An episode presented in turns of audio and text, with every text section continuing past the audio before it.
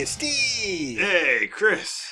Boy, why do you recommend God of War for PS4? Boy, I was telling you about this. uh, but no, really, I uh, it took me a little while to convince you to to, to pick it up, right? it was. It did. It did. It did. It did. And I think we kind of had we had sort of different experiences with the game too. We did. We did. We did. but I think we both. I, I I really like it. Um, no, so I am somebody who I almost feel like I'm like the I was the target audience for this game, in that I played the first two God of Wars. I played like the PSP, uh, like one that took place in between the main story or whatever before something. It was it was- Somewhere in there. you, you were Kratos and you slashed people up. Um, and then I started God of War 3, and it was just like, I felt like the series had, like, there was no meaning to it anymore. The violence was just over the top and ridiculous. And as much as it was like, um, what do you call it? You know, remember Spec Ops: The Line? Oh, Remember how yeah. the, the the creator, like they were saying, they actually wanted you to stop playing the game. Like that's how you won the game. Essentially, was you just stop. Well, I And mean, then- that's one way you can view it. And, and that's kind of how I felt about about God of War Three. Was that the only way I could win was to just stop Stop playing. pla- stop playing it. Um, and so that's where I was left. And so now, so so what pulled me in a lot was the narrative and other things. Where okay, I get Kratos, um, but it's this more introspective Kratos who's maybe sorry for the things that he's done, the things that I didn't want to do, that I feel bad, that I felt bad about as a gamer doing them. Now Kratos feels bad about them, and so it really this one sort of it hooked me more with with the narrative. Also, I love Norse mythology. It's like my second favorite mythology. So Sorry, I'm. so that was kind of that was kind of what hooked me in. Uh, so for but for me, it was more of a it was more of the of the narrative experience um, playing through the game, and I enjoyed the combat. I, I also think I had a different approach to the combat than you did. Yes, I think Uh, very much so. Where I was I was kept on saying I treated it like a shooter with a heavy melee focus, and not like an action game. So you So- recommend it? I recommended it. I thought it was a, I thought it was it was a, just a really great example of video game storytelling, and and having an actual point and message and all of that uh, that goes beyond just like, hey, it's fun to grab a harpy and rip its wings off and then stomp it into the ground. Um, well, for me, that's the funny thing because for me, everything I saw in the marketing, and I would blame the marketing honestly for my disinterest, because the marketing, and I understand they wanted to be as quote unquote spoiler free as possible, but everything I liked about this game was not in the marketing. the The early parts. The, the, the enjoyable aspect of the early parts I liked were when you were kind of wandering the environment finding stuff Yeah. which at the same time gave me that you know dissonance because your your son's sitting there like, hey let's go do this thing and i'm like boy i'm finding treasure leave father alone. He's got to get achievements unlocked. Boy, I have to hit this axe with my rune, or this rune with My my, axe. nice screw up there. How, how how how strong is that wine you got there? But no the um like that's like the first place where god of war started to actually grab me and noticing that oh they actually understand cinematography somewhat in some of the early cutscenes. Now start to finish i wasn't so big on the story but we'll discuss some of that later i feel Well, this is this is a game where, where from a story perspective, it's just spoilers all the way down. There's It is, really it there's is, no way is- to talk about the themes or anything else about this game. without some way spoiling it. This is true. Um, I will say they do they do a number of things that are actually pretty good, but broad strokes, the story's overhyped.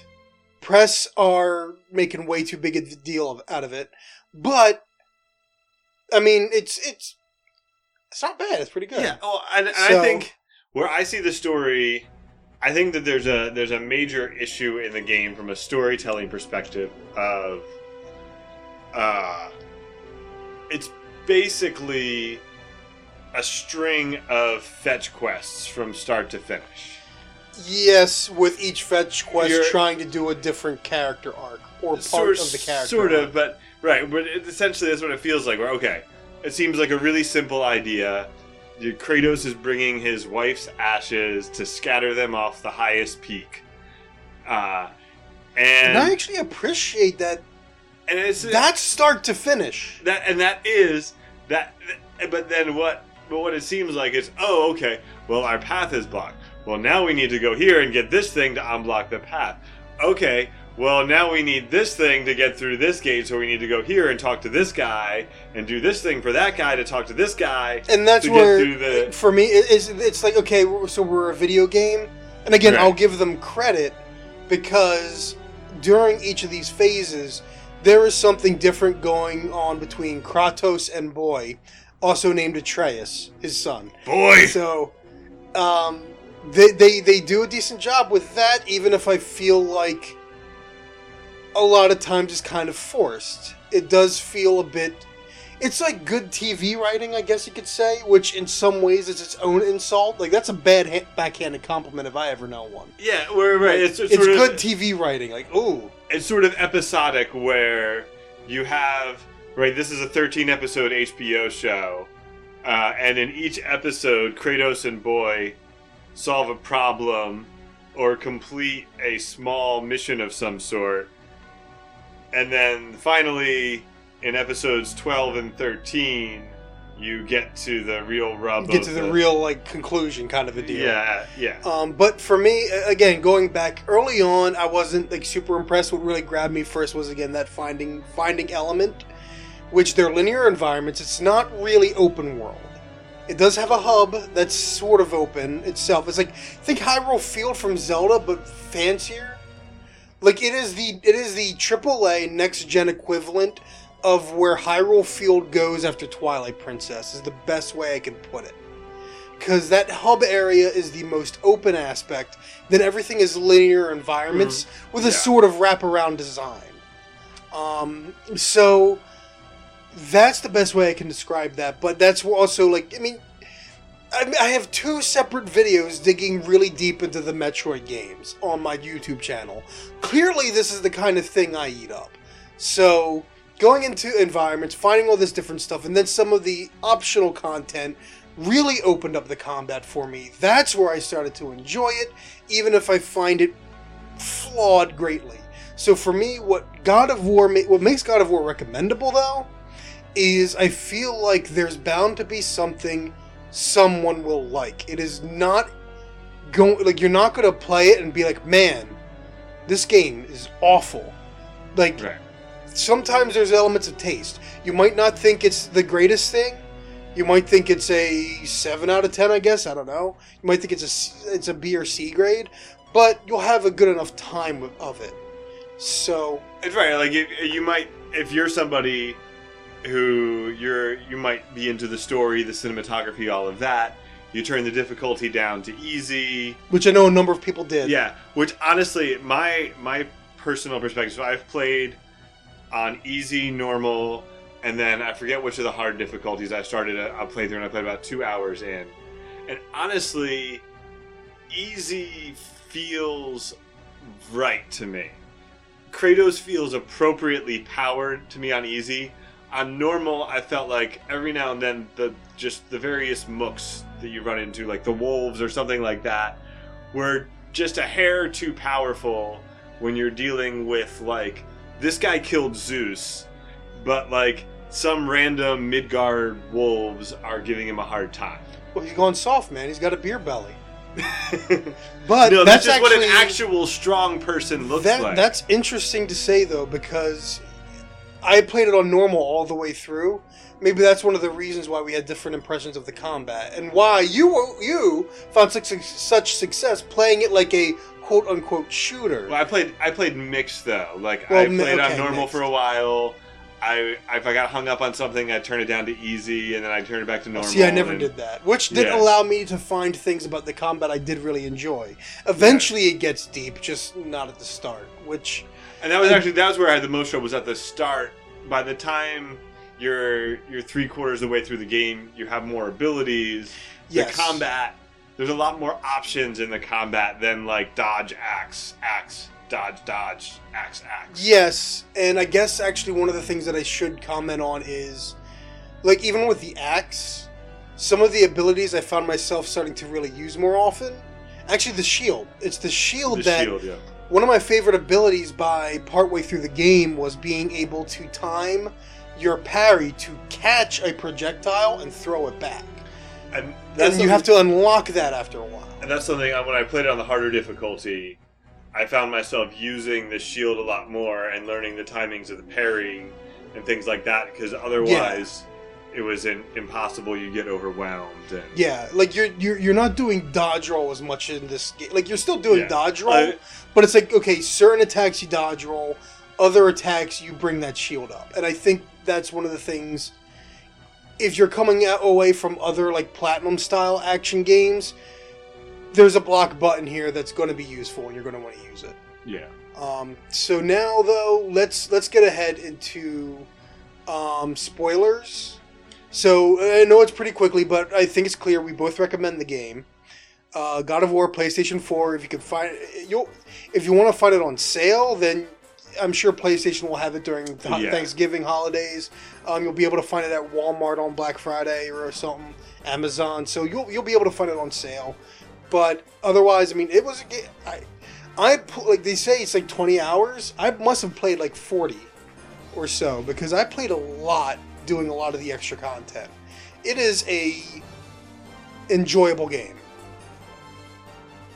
So Uh, yeah. Spoilers. I, absolutely. I, I, great, great game. Spoiler time. spoiler time. So if, if that's all you want, you just, you know, la la la, you just oh, oh, oh, just be specific though. We're going to do most spoilers, but there's a couple end game reveals we're going to save for the end of the discussion regarding the narrative. So basically, if you want to go to the game totally fresh, don't listen to this part. But if you've been watching videos on YouTube, you know, you know, you know some of the surprises that the game has, but you don't know the big twists. You can maybe keep on listening. I wouldn't say twists, but definitely reveals. reveals, yeah. Uh, then yeah, then stop listening. Have a good night. Well, if you don't want to know all that stuff, If you but don't if, know you, if you're fine with everything else except for the last parts, you can keep listening for now, um, and we'll let you know when we're going to hit those big, big things. So, all right. The first time I really started to enjoy combat, I think, was when I got the Blades of Chaos. Which the interesting thing about the Blades of Chaos is, and this is where it kind of ties into narrative. Mm-hmm. God of War one of the first things that I was saying about this game is why not a brand new IP? And this is the interesting conundrum about God of War. I only played, I think, the very first fight in the very first God the of ship, War. you, the you ship, the ship and you fight the and you Hydra. fight the Hydra. Yeah, that's the first thing I ever did, and I did not really like the feel of the mechanics all that much. So I never really played much of the game. I'd rather play like Ninja Gaiden or something. Um, so never did much with God of War. Fast forward, I mean, it's just the pretentious aspect of me that looks at this and is like, you know, just make a new IP. You don't have to completely transform or make it so it's God of War but new gods. So you don't have to do Kratos. You can do someone new Maybe we could have played this tier. at this, maybe, but at the same time, the way they do this story wouldn't work as well if it wasn't a known character. Because doing the big reveal of I haven't always been a good per or like I have a dark past, like it works better when you know Kratos' past because they don't have to give you exposition, they don't have to explain anything. Everyone knows what Kratos used to be. He used to be an Right. overindulgent, gory hack and slash where he would let people, innocent people, die. And this story at the same time doesn't try and necessarily guilt you over that. It's like that's who I used to be. Boy, you can be better. And you're seeing him try and raise boy to be better.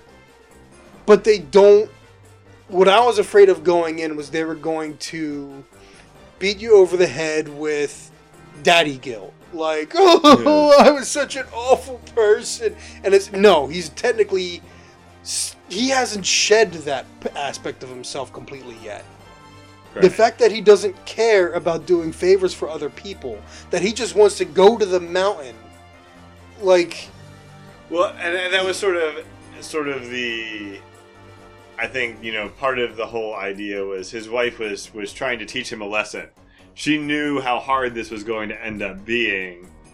And so part of this whole thing was was for his sake.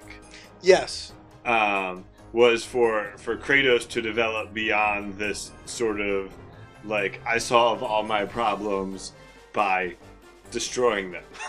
and caring caring about sword. caring about other people, and they, Yeah. they even acknowledge, like I think Atreus at one point says, like you've never really looked at me or something like that before.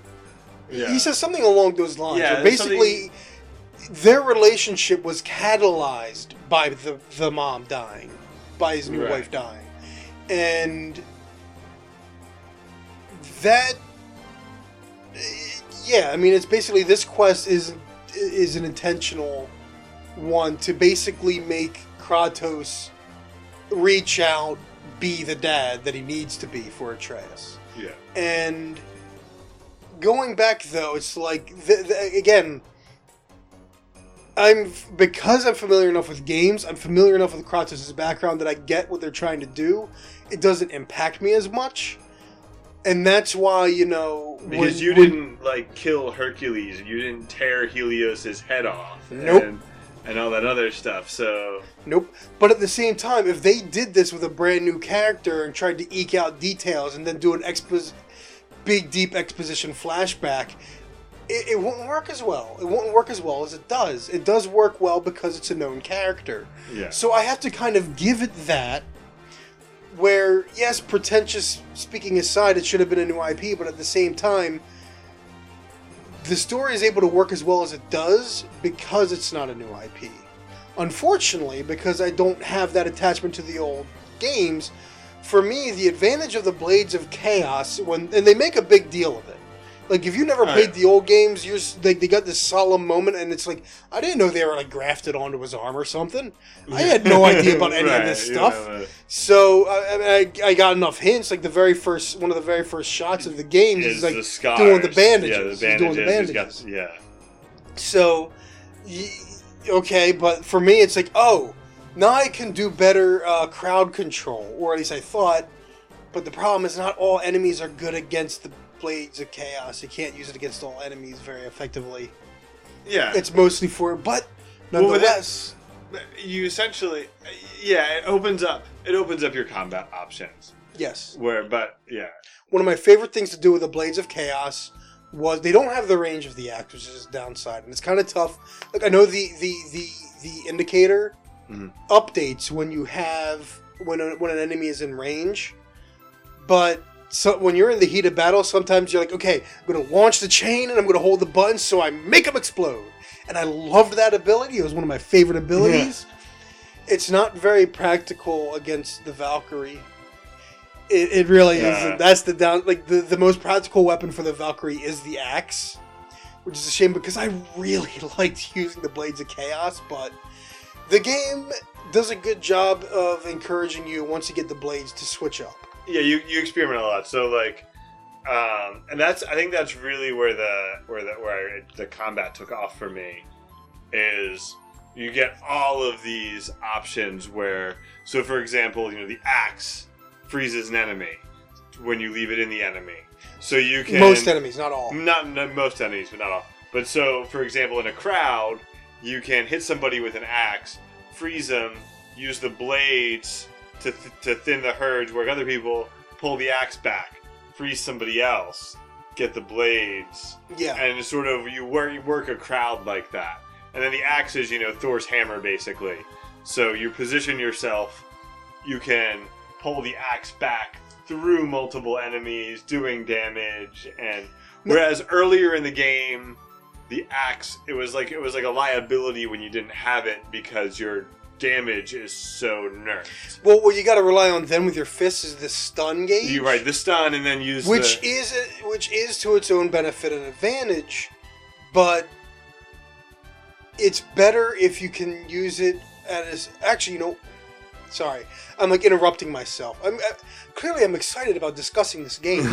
um, no, one one of the because eventually the fist felt like they were less useful, but in some situations more useful.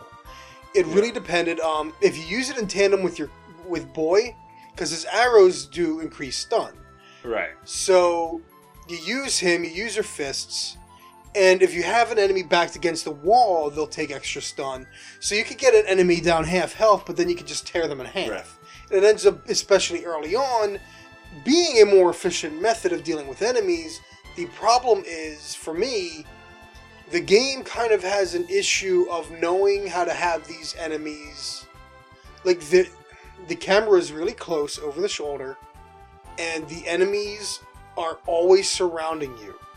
So you have to constantly keep moving, but early on, you're not doing a lot of damage. And your abilities aren't very good for crowd control. So the crowds are comparatively small at the start of the game, but you're still getting used to the system and your abilities are so lacking that that's where I'm sitting there like, man, I don't see it in this combat system. I'd rather be playing Hellblade. And it took until far later in the game where it's like, okay, I'm going to use this area of Yeah. effect ability. Then I'm going to like just hack at these guys. I'm going to do this. I'm going to do this. Like, because you have the options available and you're experienced enough, you know how to deal with it. And that's where my own use of the easy difficulty probably a little bit coming back on the hard difficulty.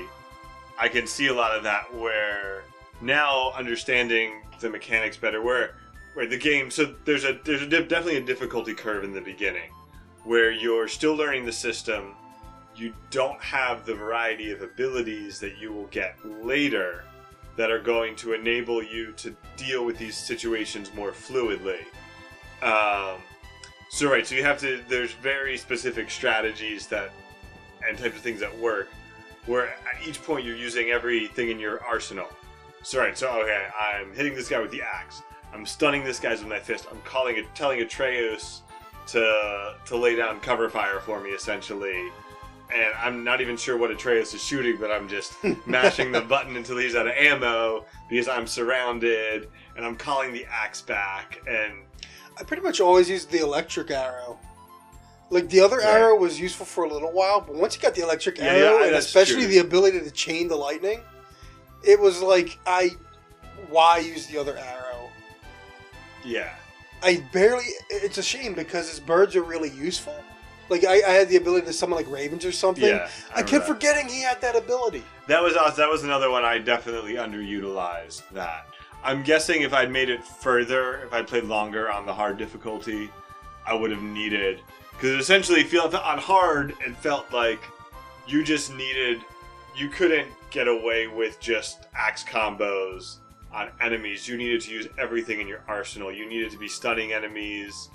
Uh, um, you know, using both leaving the axe, pulling the axe back, shooting the arrows, calling Atreus, using the runic abilities, like everything you've got, you needed every encounter. and that's an interesting thing to discuss too because part of part of my mixed feelings on this game of the rpg mechanics in that you don't level up really your quote-unquote level is tied to your equipment. So you're getting new gear you can upgrade the new gear. There's a lot more gear than you'll ever really need. Um, but it's it, like in some ways it does give something to chase towards. Well, I feel like it's it's all about, especially on, on the on the normal difficulty, it's all about sort of finding the way that you like to play. So, um, so and and optimizing that, and that's where I feel you you didn't have a lot of gear options. And I'll admit, I, I'm a I'm a big defender of this game. Um, not that it needs that much defending. Uh, but there are that's definitely a weak point is where there's almost too much variety and too many options where the I feel like the equipment could have felt a little bit tighter. Well, and Where also, you feel like, am I wasting? You got to upgrade equipment. Am I wasting my Resources, resources, yeah. upgrading this equipment when I'm just gonna get something out of a chest that's better than this armor that I bought and upgraded, and now that's wasted?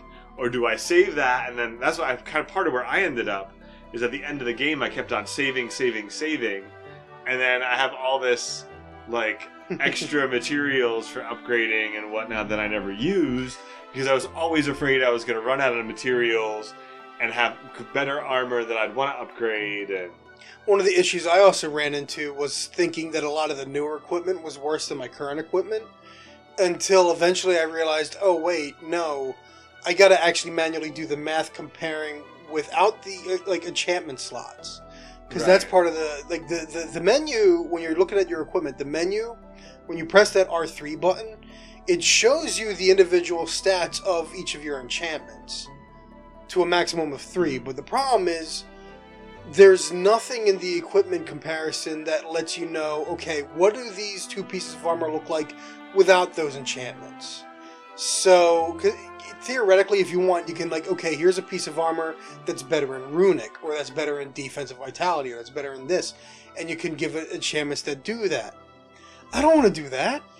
I don't want to do that. That's way too much. And honestly, Yeah. most of the combat situations don't call for that big of a difference. on normal difficulty. I guess on normal difficulty. I mean, But like, does, does runic does runic in some way increase your resistance to um, the the the stinking uh, revenants or something like that? Like most of what you're fighting are the same kind of enemies, unless you have like here's my ice armor and here's my. But even then, it's like you got to sacrifice something. Yeah, well, So- I mean, I guess part of it is, is depending on where you're going, right? So if you're if you're going to Helheim, then you're going to want you're gonna you know you're going to be using the blades of chaos more, So you're gonna want stuff that helps deal and extra you're, damage. and you're gonna want and you're gonna want resistance to ice. Um, if you're going to Muspelheim, you're going to want No, well, that's was a it little mostly bit- fire? It might have been mostly fire, but it's kind of broad. it's a little bit broader, but you're right. But depending on, and yeah, I, again, I think that this also ties in for me something that. So this is a game with a lot of sort of end post game, end game, It doesn't have to be end game content, but you have it available for endgame. right? Because the- when the game ends, you then basically go back into the world and you can you can do whatever you want. Uh, Yeah. Find any any quest you didn't side quest you didn't finish, anything else, and there's just a ton of it. Um, there's two whole realms that you might not visit in your in the course of the normal in the game. course of the yeah. normal Muspelheim and Niflheim. and Niflheim that have their their own sort of challenge quests that you can do through the through there. Um, there is a whole subplot where you're hunting down corrupted Valkyries. And, that is that is the best part of the game for me. and but and so it is sort of like so if you're like me and you're in it for the story sometimes it's kind of hard to, to get back into it because you're like well what am i going to get if i if i do this this side quest and hunt down them oh well i'm going to get some kind of armor upgrade oh boy what am i going to use this armor upgrade for well and that's that's that's the thing too, because for me, after a while, the story quests were really easy. Like every enemy was green health bar. N- Never really much of a threat. Even the the, the final encounter Yeah. you have, even the final encounter, he wasn't really doing that much damage to me. I was Yeah. I never felt at the risk, first encounter was way more difficult than the final encounter especially if you're doing them side quests. Because I was what like Yeah. I was like three quarters to I was like level seven, three quarters of the way to level eight in my gear. What were you at?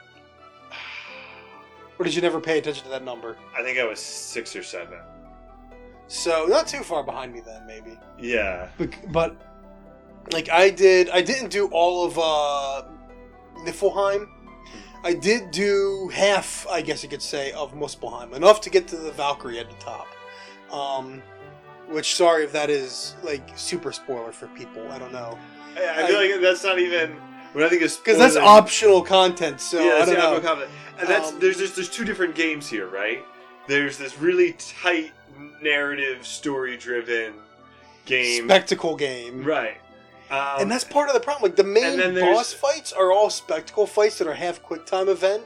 There's not a lot. There's well, I mean, okay, the main boss fight you got the dragon, you've got okay, so oh wait, Thor's sons. Thor's sons. Thor's sons. They're they're they're probably the best of the main story fights. that's true, yeah. That But- that was a, But the best fights in the game are the Valkyrie. There where you really, especially you have to with the axe. You have to learn your opponent's uh, tells. You have to learn when to throw that axe. You have to learn when to keep it. it those are the best fights in the game. I died totally so many one times. hundred percent optional. Totally one hundred percent optional. and it's it just it was just kind of crazy to me when I think about that. Here is, like you said, this is some of the best. This may be the best Yeah. content in the game in terms of fighting and using the combat system, and it's totally one against bosses at least. Against Muspelheim is interesting as well because it gives you like conditionals for winning a fight. Like you- one of the earlier ones that gave me heck that I had to go back to was you have to defeat all of the enemies before any of them respawn. Like they all have to be dead at the same time and you get like one weak guy, one jerk with a shield, and then one of the thicker guys that's got like two health bars. So you have to somehow manage killing all of these guys at the same time, and that's the first wave.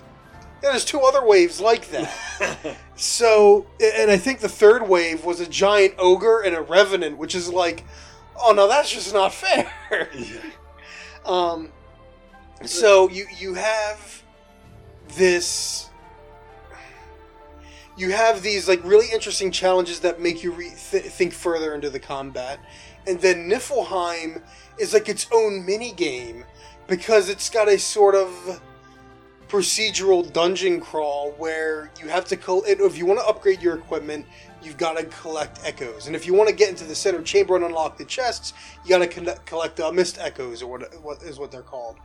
And if you want to seal all the things if you effectively want to complete niflheim's center chamber and upgrade your gear to max you have to keep going into the mists opening these chests that are procedurally re, re regenerated re like put into Right. different places and you can only survive the mist for so long. But that's part of where you get Ivaldi's armor set, you upgrade his armor set, you get enchantments to last in the mist longer.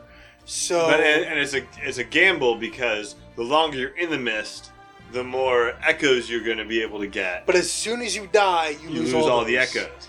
And they have a Valkyrie in there too. But once you once you kill the Valkyrie, your tolerance to the mist refills. So they at least do that. Okay, so you don't kill the Valkyrie and then And open- die on yeah, your way yeah, back or something. and opening a chest does give you an extra boost of that tolerance to mist. So by finding more treasures faster, you're able to last longer, and it's it becomes its own game, this own sort of mini objective feedback. I need to keep getting better equipment, Right. better gear. I need to keep getting more mist echoes so I can open more things in the center chamber, and it it was a blast. I really had fun doing it, and And probably most this is the people best stuff of the game. and, and, and right, and you needed, but you had to find the four The rune- four language ciphers, yeah. yeah, the four ciphers to unlock it, and then again, it's totally optional. So it's sort of like you have all this great stuff that probably you know half the reviewers that were giving it nine out of ten reviews, probably more than half of them didn't even touch. Possibly, Possibly, possibly. ha- you know half this stuff, and uh, and that's the stuff that again for me it's like if I I might actually love this game. My first reaction was I like it, but I don't love it. There's too much again. But now that I think that stuff might be why I might be I might love this game. I might actually love this game and not realize it. Like it's possible I love this game. So, and if I do, it's because this optional content. And again, wandering around the world and finding all this stuff, like even if the combat's not the best combat I've played in a game, man, it's got stuff in there that makes the game, yeah, pretty top tier. So, So and this goes back to what we were saying before: is that there's something for everyone. Where where we had Chris and I had a sort of a totally different approach to this game, right? Where I I really just wanted the story. I thought the story was interesting. I you know I have I have three sons that I call boy now. Boy, and then they say, "Stop calling me boy." and I say, "Shut up, boy." Uh, I don't actually say that. Silence, boy. Yeah. Um, You will speak when and so there, to. right, there's aspects of the stories that, that specifically resonate to me that I wouldn't ex- like. And I've, I've sort of seen some commentary like, like I don't care about any of this stuff anyway. So there's there's aspects of that, and I was really in it for the story. Um, the story didn't resonate as heavily with Chris, but a lot of the side quest stuff that I skipped, eh, or I just sort of dipped my toes into, and then said, okay. Like I, I approached one of the Valkyries, and I was like, I don't feel like dying right now. Uh, and then I watched the Valkyrie fights on YouTube, and I was like, oh, those are really cool. I should show you. I, I should save the the one with the Valkyrie Queen. Which, by the way, get all the ciphers, read all the the the, the braziers, light all the braziers, because then you get an item that reduces damage from the Valkyrie by five percent. That'll be very useful for the Queen. And I think Ivaldi's armor has regenerative health abilities. That's also very useful too, though not as much as it would be nice for it to be. Um, but again, best fights of the game. Even if I fought that Valkyrie Queen like maybe a dozen times before I finally beat her, like it, it was a lot. I died a lot. So, and there are some times where it's like, oh, I only got a third of her health and I'm already dead. I'm not going to use the resurrection stone. Yeah, oh yeah, like that. That's where it's like, okay, when do I use the resurrection stone? Not when she's only down to a third health, because I got a lot more I got to do. so it it uh it it really forces you to get um, acquainted with the mechanics and get to understand what's going on in the combat. And again, to actually observe the tells of the enemy, and it helps that it's a one-on-one. Um, even though the Valkyrie's flying all over the place, like I guess even some of the dark elves would be fine if they were a one-on-one if they actually stood still for a little bit. Um, I hated the dark elves. I'll just say that right now. Every enemy in this game is passable or fine, except the dark elves can just they're, they're awful. yeah. I, I didn't, I didn't have such a strong reaction to the dark, dark elves, but uh, They barely flinch. They fly all over the place. I hate them. I'm sorry. They can they, they move way too quick in and out of your range of attack. Like every other enemy is honestly fine for the most part. Even the dang re- uh, revenants can dodge and well, deal the with them revenants, better. the revenants too. Those were ones where the trick was just to shoot them with have a Atreus shoot them, and then charge in and bash them for a little while. and, and right, and then get out and then move around a lot. But so, but but but so basically, what what, what we have here is like I was saying, we have two games. We have a, a tight linear narrative um, with AAA production qualities yes. quadruple A production qualities. I mean, this is really, um, in terms of like you were saying, cinematography and everything else. Like I'm playing, I'm playing Assassin's Creed Origins right now. I'm finishing that up. I started that before, um, and oh, it just Ubisoft. e- everything. Like that's that's supposed to be a AAA game, I guess. But Well, again, look at um. Let's consider Assassin's Creed design of we'll design one mission and then just place it all over the place. right, And then consider I'm talking about the Valkyrie. Each Valkyrie, for the most part, is a unique fight. The Queen manages to take elements of all of them, which is part of what makes her so, such a pain, because now you've got so many tells you're used to, but you can't always differentiate which one's going to be which attack. Um, right. But so you'll, um, but Muspelheim, lots of unique content there. Niflheim, unique content. Like all, uh, so much of the side content is unique. It's But, but anyway, so Yeah. what, what, what was I saying? Like when you look at when you look at a, at a game like God of War, and then you look at something and you look at the, the the cinematics and all that other stuff, it really is it's it's a cut above what what we think of as as AAA gaming in terms of just the the production.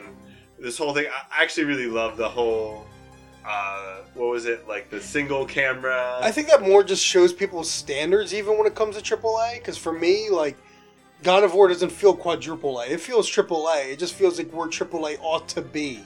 That's that might be true. And Ubisoft is rarely ever there. Like that's that's where it is for me. I'm gonna so so for me, you know this is high praise. I'm gonna put God of War in a class with The Witcher Three, oh, that is high praise for you. where this is this is a game that is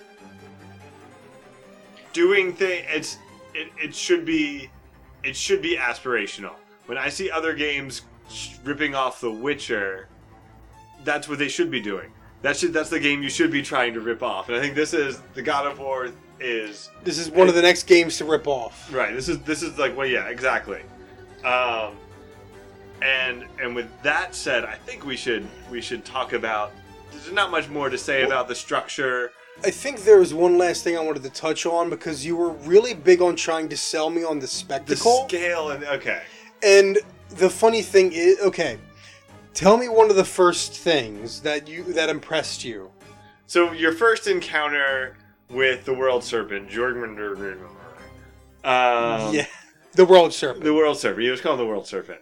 Um, where the the combination of the movement in the distance, the sense of scale as he gets close. when you realize how big he is, Right. Exactly. You realize how how big this thing actually is that you are now interacting with. Uh, so I find it funny you say interacting with, not the choice of words I would use. oh, your character is interacting with on the screen, and then when when you're when you finish your first conversation with him, and he's just like chilling in the background. I like him chilling in the background. He just looks like he's just like, yeah, what's up? Like surveying his domain is what it looks like. Right. Um, And it's funny too because he always sounds really angry when he speaks to you, but I don't think he is. Because you, you need uh, the character's name is Mimir, which Mimir, yeah. I thought I was going to get annoyed by a head just bouncing around on Kratos's belt, but I actually like the character. Oh, me too. Yeah. He's Um. I hope he sticks around for the sequels. Um, but Mimir talks to, and dude, when Mimir talks to him, I could only think of Finding Nemo with Dory trying to talk to the whales. But regardless, um, it is handled more seriously than that, but is kind of similar. Um, but regardless, my issue with the World Serpent is oh, they're limiting my camera movements. I can only look at certain locations. Oh, they're only rendering directly what's in front of me. Everything else is texture popping and other junk like that. So Right. I'm able to see behind the curtain and no longer be impressed by the scale because they're only like but that's they're only rendering part of the world serpent but that's that's the whole and nothing else. that's the whole beauty of it, right? Like it's like it you're that's that's when you when you're building something, you're I feel like there's always there's there's a there's a beauty in limitation, right? where they did a good job with what they had. Right. Um, and obviously, the PlayStation 4 is not, you know, a brand new PC with the latest, like, you know, whatever. I, I, I don't follow PCs anymore. Uh, but, you know, with like a 4 gigahertz, 26 core, you know, whatever, with the NVIDIA You know where I felt where I felt 10,000 it. XZ. You know where I felt really good design with the sense of scale was when you first reach the area where you are effectively doing a level completely built around a giant's corpse. Okay, now that was. That was creative, that was inventive because they made sure you knew, oh, this is a really giant fingernail I'm looking at right now. So and it was it was the, the also like the hand in your face and then realizing that it's attached to the body in the distance yes, and that was really good. That was the first time the scale really worked on me as you promised it would. Because then, like when it came to the fights, like the boss fights, again, it Uh, didn't work. okay. And like two dragons you fight, and it's like you know what? play the the final dragon boss in Dragon's No, Dogma, I- man. I'll, Come I'll on. give you that the, the dragons, but in specific. So where, where that part of that came up with was specifically in comparison to the Destiny 2 Warmind boss. Um, Which is just awful anyway. which is awful, and I've done that strike like 20 times now, at least 10 times now. And, uh, you just, right, you, it's also a giant serpent worm thing. And going straight from having played God of War to playing Destiny 2, the scale of this hive worm god just really fell flat to me. Especially because it's just a big bullet sponge that relies on ads. Right, that too. Um, but any anyway, um, there are some scenes, and particularly some spoiler scenes, that do make really good use of scale, and maybe we'll use that as a seg to uh, The talk final, final spoilers. final, final, like big mega spoilers. You really don't want to hear these unless you've already played the game or you're not planning on playing the game. You just want to hear everything about it. You know, because the the rest of what I wanted to talk about was story anyway. I think so.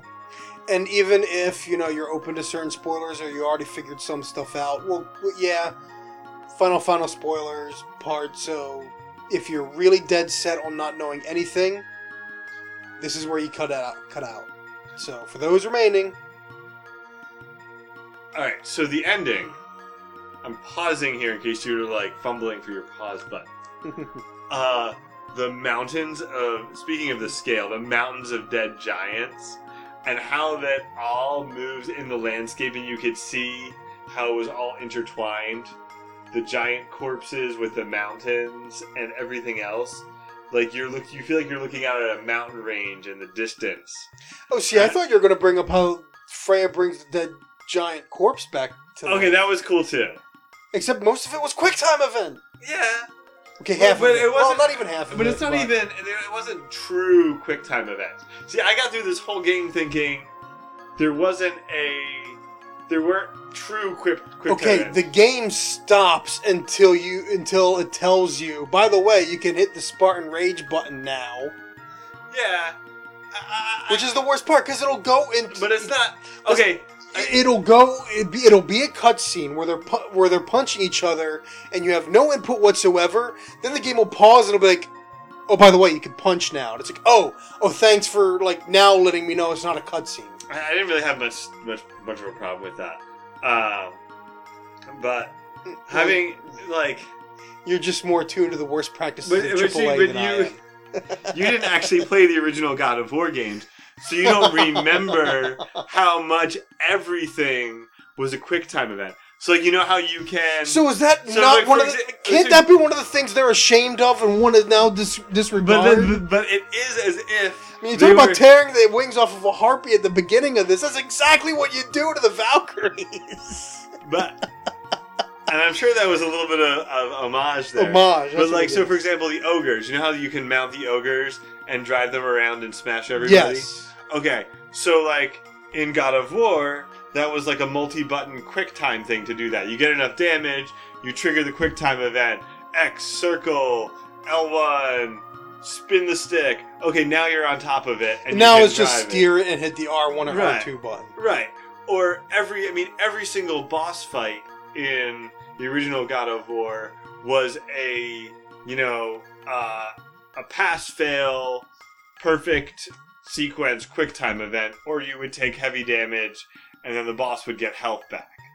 So when, I, when I'm thinking, you're right. So there's there's an element of quick timiness where there's a cinematic sequence and it's expecting a specific action for you in this. It's not the X circle, square, X, triangle, left, right, X quick time event of the original God of War series. And it's not so thick with it. It happens, what, like the dragon fight, the last boss fight. To some Yeah. degree, to some degree, the Baldur fight. I don't think that makes it better. I think that makes it less bad. But less bad is not better. Ah, but it's almost like an expectation. Like my Uh, it's a expectation, bad expectation to have. but it, it But regardless, let's, let's, let's Anyway, move anyway. on though, because beyond scale as well. Because we want to talk about, I, I want to talk about some of the character stuff. yeah, And f- humorously enough, one of the things that I was going to critique, but after seeing your your, your four year old tonight have a sudden and surprising uh, little little bit of a tantrum. Um, Because one of the things that I was going to say was okay, so boy finds out he's a god, and immediately he becomes and he, he loses all sense of compassion, he loses all sense of goodness, and he's the biggest little jerk, the worst little jerk ever. Right. And it's like this is sudden. Especially because you were just speaking really kindly to the dwarves not too long ago, like five minutes ago, effectively, and now all of a sudden he's like, "No, man, we can do whatever we want," and it's like, okay, that was sudden. but that is uh, that is kids to some degree. I, I, Well, I that's your just- four-year-old, but Atreus No, is supposed to be what eight or nine, not even for I, I thought he was like ten or eleven, maybe. I don't ten know. or eleven, maybe. But So we gotta see what like once your kids get older, if that's actually how they are. Because my niece isn't really like that. She's gonna be thirteen soon. but have you ever told your niece that she's actually a god?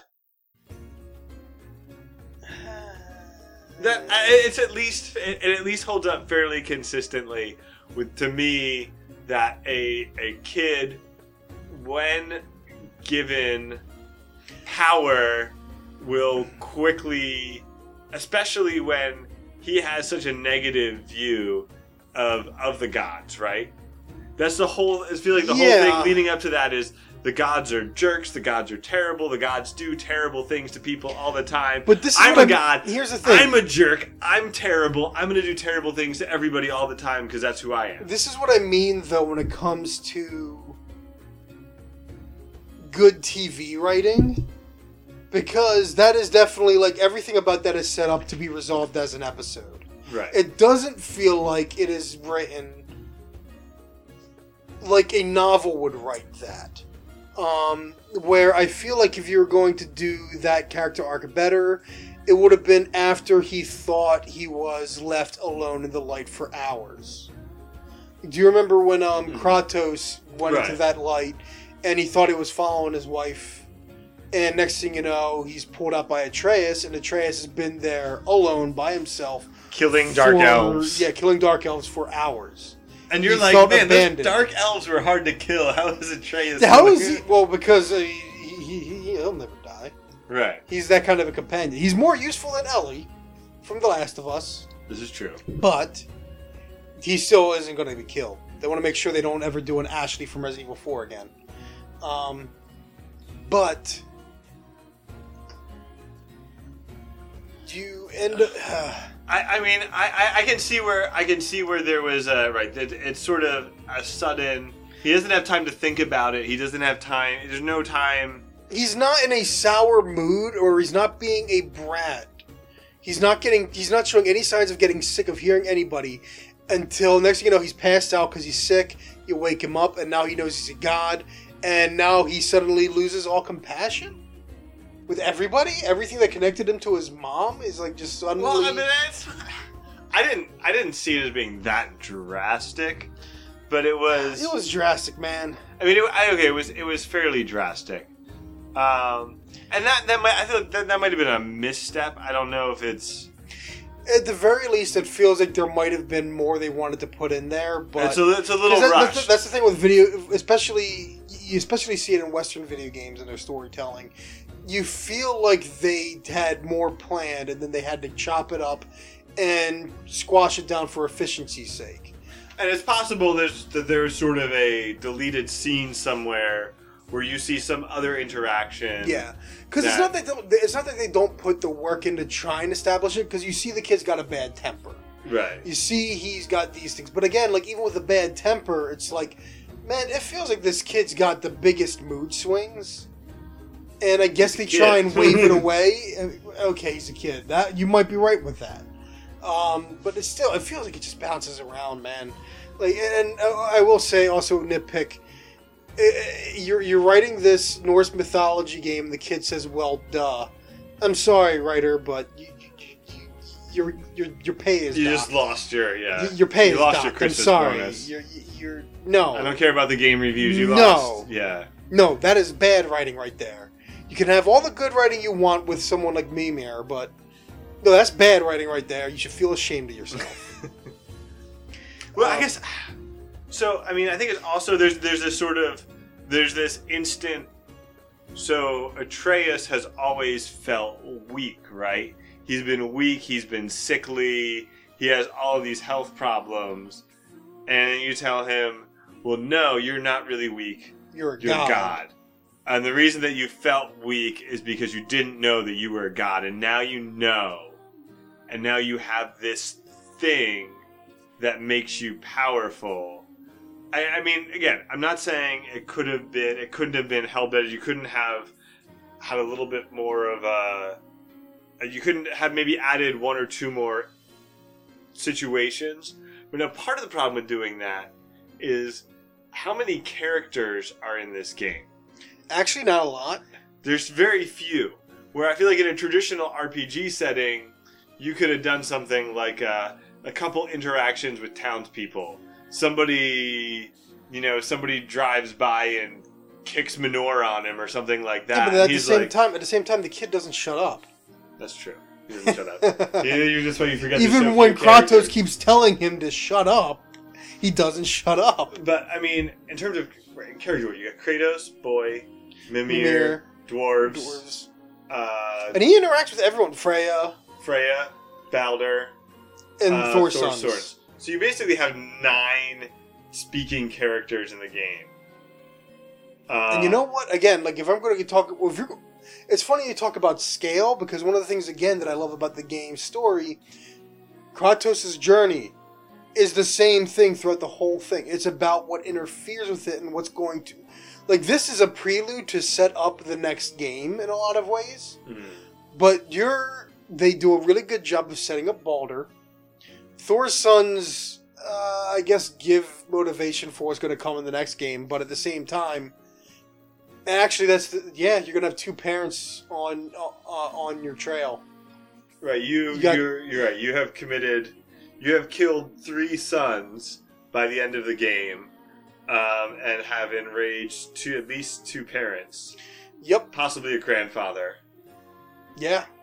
So, but the the the, the scale feels like they didn't have to go big with this game, and I appreciate that.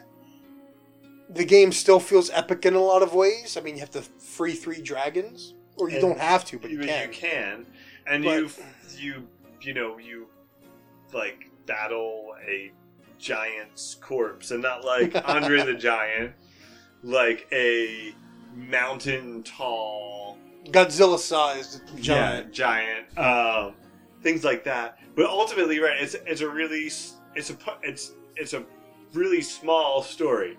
It's Kratos and his son fulfill his wife's last request in scattering her ashes from the highest peak in all the realms. which is at Jotunheim, Right. which is And- the realm of giants. It was the realm of giants. Now, this is where things get interesting. So, Odin and Thor have been trying to get into the realm of giants, right? Yes. They have they cannot get there. We get the impression that Thor wants to kill all the giants. But all the giants are already dead. So what happened? Why are the giants dead? Don't know. And that means whatever Tyr did to try and defend them didn't work. Did Tyr try to defend the giants? Is Mimir's whole thing? Are, do we get a? Oh, by the way, by the way, the irony of Steve saying he loves um, Norse mythology is this wrecks with Norse mythology up all up and down the place. Uh, this is, I mean, so far it's not as bad for Norse mythology as the original God of War was for Greek mythology.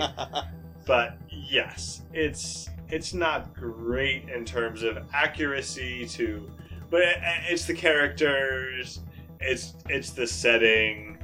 Um, but yes, yeah, there's totally just okay. We get takes the general broad strokes of of these people, and the whole one of the key themes is all about how these stories are the the truth is lost in the retelling, I suppose. So my um, my thought on that is that the stories that Mimir tells you about Tyr, the triptychs you find all around the world about Tyr, that they're wrong. Yeah, you were telling me you think it's going to turn out that Odin and Odin, or at least Odin himself, is actually the good guy. It's gonna, it's at gonna- least is not a as bad of a guy, as right. I don't think anyone, no one's going to be a good guy by the end of this. which I'm fine with that. Um, but I think right. So so the way the game presents it is, as far as the gods are concerned, Freya was good. Odin and Thor are bad. Uh, Baldur was an unfortunate victim of fate who kind of went crazy, and Tyr was probably the only one who is Was the benevolent one? who's the, really the benevolent one, the, the really the only good one. Um, I think they're go basically what what's going to happen in the messaging, Mimir's messaging of all the stories that you hear, everything you heard is wrong. Basically, sort of what it, for the the player of God of War, that becomes when you hear Norse mythology uh, in you know a 21st century, 20th century, 21st century Western setting, Thor's generally viewed as heroic. Odin is viewed as heroic. Um, Loki is sort of mischievous, sort of a villain. I mean, especially now we have the Marvel Comics adaptations and the adaptations of Yeah, the Marvel yeah, Comics yeah. adaptations. Right, Odin, Thor, Baldur are heroes. Um, Baldur his feet features in the comics, not in the movies. I was going to say he hasn't appeared yet. Um, you know, Loki is a villain. Um, well, now in this, Loki is your son. Ooh. Which honestly, that kind of made me roll my eyes. That was the first thing in this entire game that made me You really, like, truly. Okay, ever. The first thing was when the kid said, "Well, duh," but then it's like, "Oh, by the way, my mom wanted to name me Loki because mom is secretly a giant or was a giant." Right. Oh yeah, yeah. yeah. So, so let's right. Let's get that. So, mom was a giant. So the real purpose of this whole of her last request was to lead Kratos and Atreus to the truth, right? That the gi- that that that she was a giant, and the giants have all been slaughtered. And they've already foreseen this journey. They've already. This has all been everything that happened has been foreseen. What has also been foreseen is Kratos' death. Yes, which could come true, and we could pass off. Like, if that happens in the second game, then the third game would be you play as Atreus, presumably. But we'll see. We'll see. Or you know, this isn't the first time Kratos has died, right? I don't know. Yeah, I'm pretty sure Kratos died before this. Probably five Because times. if- He's probably like Goku. Uh, yeah. So I I specifically remember clawing my way out of hell in one of them, hell with one L. Um, in one of Are you sure games. not two of two times? Because I thought that happened in both God of War two and three. I never finished. Like three. in God of War two, you climbed Mount Olympus and then you got sent to hell in the beginning of three. No. I could have sworn that's how it went. Oh well, whatever, whatever. Let's let's keep going with just this game. I, it's been a Forget while. the other games. Let's keep Forget going with this other- game. we got to wrap up soon. We got our episode. So I, anyway, that's that's kind of where I, I feel like it's going. They're gonna subvert the subversion, and I think again the what we have. So when you look at something like the Marvel Comics versions of these characters, right? That is like a a rewriting of a rewriting of a rewriting. Uh, and in So the, you think this game is just rewriting the originals or something like that? it's sort of, sort of. It's more in, in the original stories. There's a lot less of a of a focus on on who's good and who's bad, Yeah. and what's there's there there's a lot more of sort of chaos and cycles and and all of that. I think that's where we're, we're gonna get back to, and especially with his whole theme, right? So what was what was Kratos's uh, motivation in the original game? Revenge. Revenge, right? And so now Kratos isn't the one seeking revenge. now revenge is being sought against him. against Kratos and Atreus. the first you get two, especially if you head home. If you head home, then you get. Um, I headed home through the, the the realm of realms, and through there, Mimir told Kratos and Atreus that while you guys were in Jotunheim, Freya comes. As by the way, I don't think we mentioned Freya is actually Baldur's mom, and she she would have rather died than her son be killed, even though he would have killed her. And Kratos makes a choice. He's like, "No, you're not going to kill Freya. I'm going to kill you. Sorry." And Freya, Right.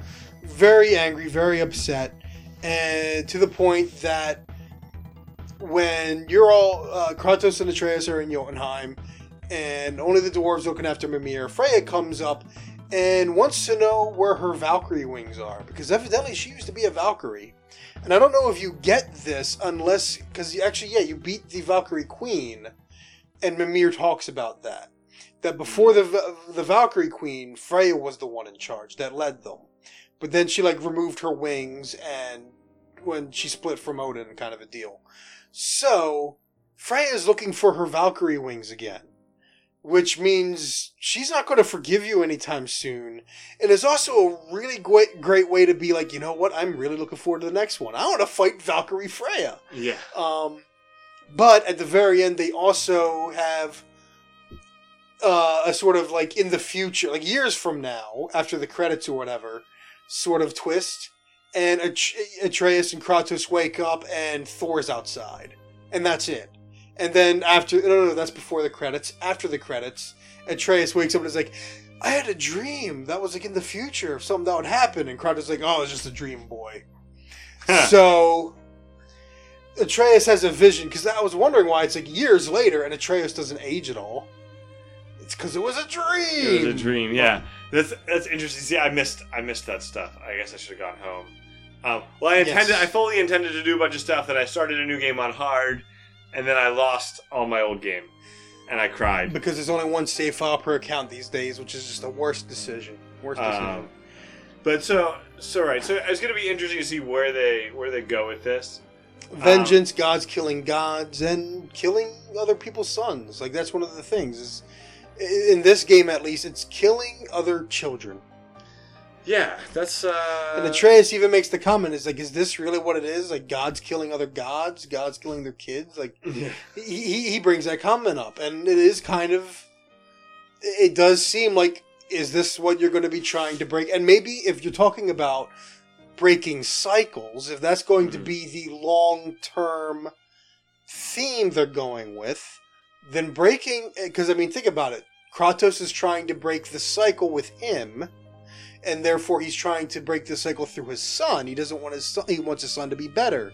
But now So- his son has killed a god, and he killed his son another has killed a god. again. He killed another. He killed a few gods. They've all killed a couple gods, but they're not doing it for revenge themselves. They're doing it out of self-defense. Well, sort of. Okay, that's not entirely accurate.